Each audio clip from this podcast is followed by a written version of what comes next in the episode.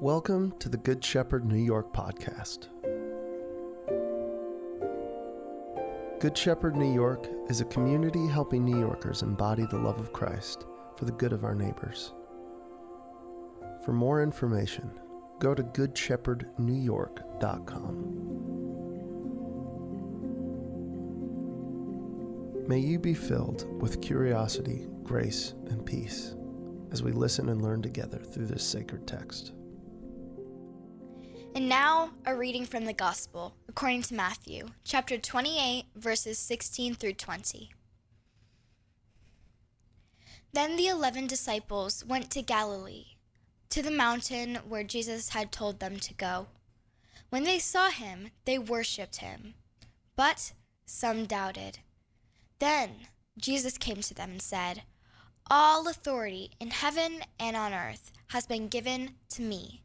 Therefore, go and make disciples of all nations, baptizing them in the name of the Father and of the Son and of the Holy Spirit, and teaching them to obey everything I have commanded you. And surely I am with you always to the very end of the age. The gospel of our Lord. Praise to you, Lord Jesus Christ.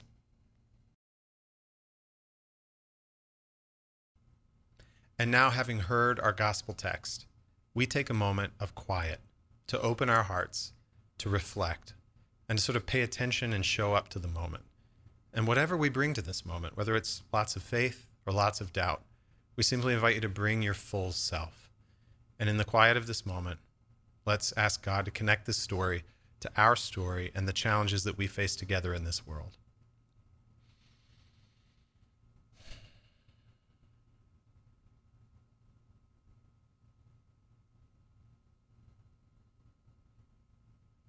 And now let us pray. God, open our hearts that we would see, that we would hear, and that we'd have courage and faith in this moment. Amen. After I expressed my personal disgust for the president's actions earlier this week, when he walked someone else's Bible through a crowd parted by force, he stood in front of someone else's church to pose hollowly on the heels of threats, threats of domination and military action, I was asked an inflammatory question Are you even a Christian?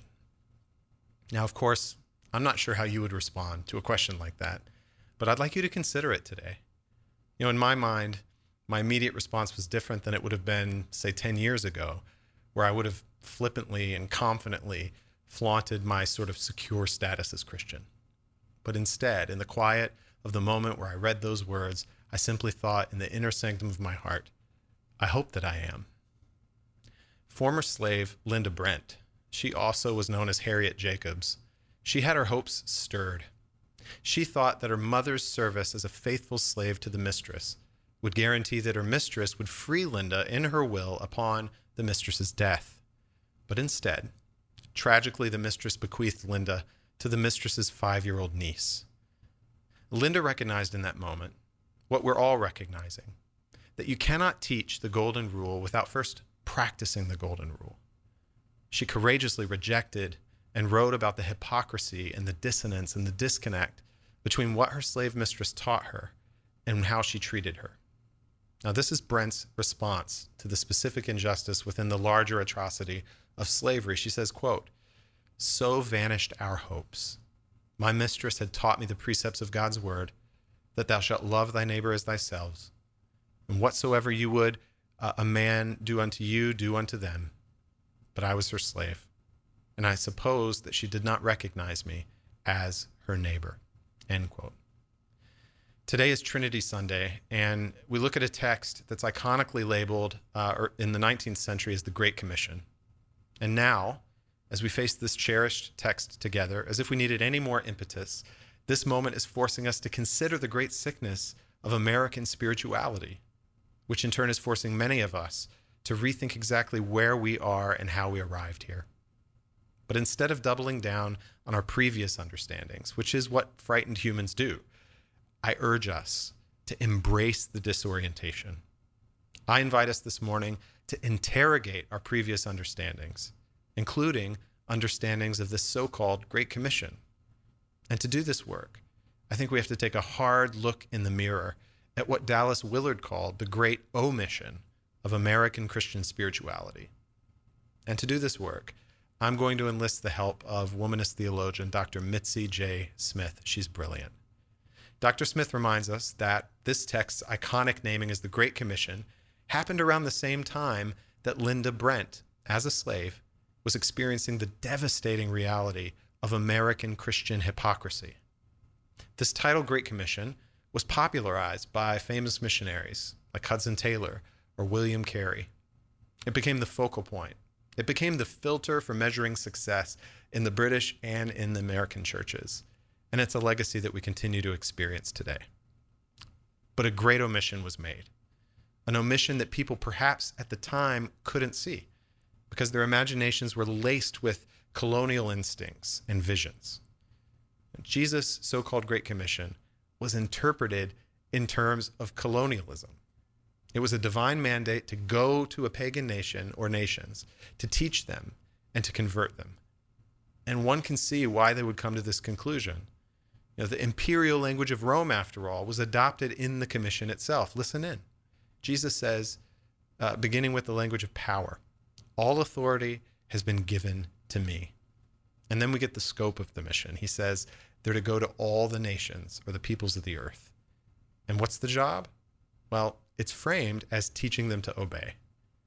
Now, this imperial echo has led many interpreters to think that maybe Matthew was corrupted by the imperial context, and maybe this Great Commission has no helpful use in a world like ours. But Dr. Mitzi Smith believes otherwise, and so do I. Yes, imperial language is used here, and it's led to so many abuses and misunderstandings in every age where that imperial spirit is present. It happened with the Holy Roman Empire when it was abused through the Crusades. It happened after Christianity's center relocated to Western Europe, where it became entangled with Western, I mean, Western royal politics. And it was abused in the colonial expansion, you know, the three centuries of Spanish Inquisition. It was the so called age of exploration, which I think David Bailey rightly calls the age of exploitation. It was abused in the transatlantic slave trade and the vanquishing of indigenous peoples in the Americas.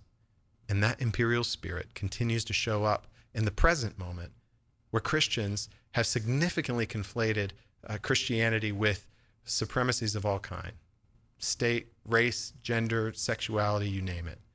And it makes possible the actions of our president, where he threatens to take military action on his own people, and he promises a dominating response to the rowdy. And then he attaches it to the Bible and the church. And a large portion of Christian America uh, citizenry applauds. But what if Matthew never intended Jesus to be read this way? What if we've omitted the very thing that makes the commission of Jesus powerful and good? You know, what if the human problem of supremacy, you know, rooted in that primal story of Cain and Abel, extending through history, you know, taking our imperial ideas of authority as domination and purpose as turning them into us. You know, what if that human problem has persisted through the ages and continues to override the original intent of these last words of Jesus. We've taken Jesus' words, we've made them something else. We turned authority into social hierarchy and association with the right chain of command. We turned making disciples into simply teaching or exporting content and exporting beliefs to people who don't believe or agree with them. And rather than a loving invitation, We've defined this as a sovereign command to be obeyed no matter what, how ready we are, or how awkward it may be. But I'd like to ask what if the methods and the messages that people have taken abroad under the name of good news can only be truly restored to the status of good when we have the courage to listen? To listen to the witness of the people and the communities who've suffered the consequences of this great omission. I believe that we must learn to hear the critical voice crying to us in the American wilderness that we can only begin and that we must begin to repent and to rediscover with their help what the good news of Jesus Christ really is. Dr. Smith invites us to let Matthew speak to us about authority, not empire. And at the end of the Sermon on the Mount, Jesus his main body of teaching, it said of him that he taught as one who had authority, not as the scribes. And just before this, he had concluded with this big triple emphasis the importance of practice, of tangibly embodying God's will in our life. The authority granted to Jesus is the one based on a lived life. And in the words of Dr. Smith, it's based on a dynamic, quote, organic ministry characterized by congruity between his acts of justice and the words he spoke. It's this congruity that is the great omission of America. We have divorced words and deeds, ideas and behavior, just faith and just practice. And Matthew sets the stage to show us that authority is the integration of the two. You know, the level of impatience and disgust and outrage or even cynicism among our black brothers and sisters toward white Christians right now is aimed at the omission of congruity, at a great disconnect between the love and the faith that we talk about and the way we connect that to the tangible suffering of their community. It's aimed at a spirituality of optics that, like the spirituality of the scribes and the Pharisees, who Jesus critiqued vehemently, cleans the outside of the cup while neglecting the stain on the inside. And so Dr. Smith helps us see that this authority isn't rooted in imperial ideas of hierarchy or domination or extension, but rather the authority Jesus is talking about is the result of a beautiful combination of just practice and just words. And the authority that he gives his disciples to teach all uh, to teach is all about continuation. Jesus asks us to take on his authority, to live in that authority, which comes from the interplay, the marriage between words and deeds, without which there is no participation in the kingdom of heaven. It's no coincidence that Jesus doesn't begin his ministry before he has shown that he will not abuse his power or the authority that God's entrusted him. You know, I consider my own ministry experience. Even evangelical churches often failed to follow Jesus' pattern here when it comes to promoting people into positions of power and authority. The church has often valued charismatic leadership, dynamic personalities, gifted public speakers, and too quickly it immerses them in positions of leadership. I think that we've been seeing the fallout of this in America. Now, I consider my and my wife's first experiences as trying to practice this so called Great Commission. You know, we were both part of church groups, white kids from the American South, sent to the housing projects in Chicago and to the indigenous peoples in Nevada with very little lived experience of the Jesus way and very little understanding of Jesus' actual teaching. We were sent with prepackaged summaries of a, a thinned out gospel that excluded most of what Jesus emphasized when he talked about the good news, like the emphasis on relief for the poor, sight for the blind, freedom for the oppressed, etc. And we went to tell them that they needed to repent, that they needed to convert. These are the consequences of the great omission, of making Jesus' last words about extending a message and making converts, usually by whatever means is necessary, and neglecting that sort of congruity that Jesus' authority is rooted in. We have to learn the lesson that we can't export what we don't possess. And unfortunately, the white dominated American church has doubled down with echoes of colonial mandates on exporting a faith that's often not been willing to consistently integrate with just, just words and just practice. And the church and the world suffer as a result. This is why we need to recover the priority of practice. It takes nothing away from what we've classically called faith. In fact, the Bible often frames faith as incomplete as insufficient if it isn't accompanied by practice. Practice is the telos of our faith, and the practice of love and justice is its crown. Yes, we should always be striving to keep the heart open to God and open to ourselves and open to our neighbors, but at the same time, we need to get to work. And Jesus constantly asks us to interrogate the fruit of our lives and of our world, to look at the outcomes. And if we discover bad fruit, we must conclude there's a rotten root. And so to come into contact with this rotten root, a rotten fruit, uh, for this to lead us into an honest and an intense interrogation of the root, that's the work of discipleship. This is the integration that produces authority. This is the integration that's worth reproducing in the world, not as a sovereign command, but as a loving invitation from our Creator. The great tragedy is that the white American church's understanding of the Great Commission has rarely slowed or stifled the presence and the participation in white supremacy. And in many cases, it's actually extended, exported, and justified it. And so we do well with our womanist theologians to interrogate this teaching afresh, to get back to its founding idea, to recover what it means to be a disciple of Jesus, what it means to have true authority, which comes from integration, what it means to bear witness to something beyond us in ways that aren't violent, that aren't dominating, but are rather dignifying and enriching.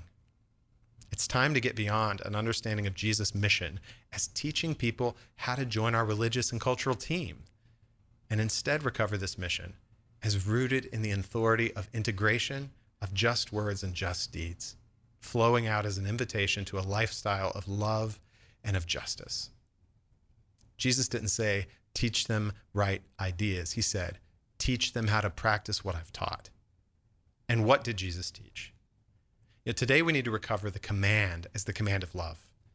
We need to recover the vision for this love in the Sermon on the Mount, you know, with its blessed poor and its blessed meek and its blessed peacemakers, with its reconciling worshipers who take responsibility and they make restitution, with its loving of enemies. We need to recover this example of love in Jesus' life that listens to the outsiders and their cries, like the example of the Syrophoenician woman, whose persistent cries reach Jesus' ears. And in Matthew's story, Jesus learns and he shifts as a result. Jesus, as God with us, isn't above being taught or challenged because that's what love looks like. And we need to recover the example of holding tensions at the same table that could have a place for a tax collector who was an accomplice to the empire and a zealot who was violently trying to take that empire down. We need to make this love tangible and we need to embody it like Jesus did. And that's our church's mission, after all, to embody the love of Christ for the good of our neighbor. Now, what does that mean right now? Cassandra Overton Welchlin, who is the co founder and director of Mississippi Women's Economic Security Initiative, was asked this question on a webinar hosted by our partner Telos this week. She said, I don't want your hugs, basically. I'm paraphrasing. I don't want the words that you would offer that feel hollow when you've experienced loss. She said, if love is wanting and doing what's best for another person or another group, then we should do something about this. She said she thinks she looks at the wage gap in Mississippi, which is wider than any other state because of the legislation. And then she thinks about how black women bear the brunt of that wage gap. And then she thinks of the churches where you have governors and legislators sitting in pews. And what are they hearing from their pastors and their spiritual leaders? What if they were called upon in the name of Jesus to just practice? The way Jesus did to people like Zacchaeus or the rich young ruler or the scribes and the Pharisees? What if we emphasized not just interpersonal love, but public love? And in the words of Cornel West, justice is simply what love looks like in public. And love always begins with listening. You know, too often people have an idea of what is best for someone, uh, but they haven't asked whether that person thinks it's best for them. And so we fall into savior traps. And as the Reverend Al Sharpton said at George Floyd's funeral, and I paraphrase, we don't need a white savior. We just need you to get your knee off our neck. Paul Tillich says the first act of love is to listen. We can't skip that step. In order to know what is just in a person-to-person encounter, Paul Tillich says, quote, love listens. It is its first task to listen. No human relation, especially no intimate one, is possible without mutual listening. Reproaches, reactions, defenses may be justified in terms of proportional justice, but perhaps they would prove to be unjust if there were more mutual listening. All things and all men, so to speak, call on us with small or loud voices they want us to listen. They want us to understand their intrinsic claims, their justice of being. They want justice from us. But we can give it to them only through the love which listens. End quote. Now's the time to listen. It's a time to embrace the dissonance, to not let our previous understandings explain away or categorize everything that's unfolding in this American chaos. No, Matthew talks about the justice of God with us And from the beginning, Jesus is called Emmanuel until the end, where Jesus says, My presence will be with you always. And we need that presence. We need receptive hearts that will explode in a moment of love and justice, that produces an authority that doesn't come overnight, but through practice and through self interrogation. It produces more and more people that put Jesus' words into practice. That's the work. So let's do the work. Amen. Thank you for listening to the Good Shepherd New York podcast. Good Shepherd New York is an interdenominational church centered around the life and teachings of Jesus Christ. Our church is theologically rooted in the Apostles and Nicene Creeds, but we welcome people of any or no religious backgrounds to participate in our community. If you would like to support us, please text Good Shepherd NY, all lowercase with no spaces, to 77977. That's Good Shepherd NY to 77977. Or visit our website, goodshepherdnewyork.com. Thank you for listening.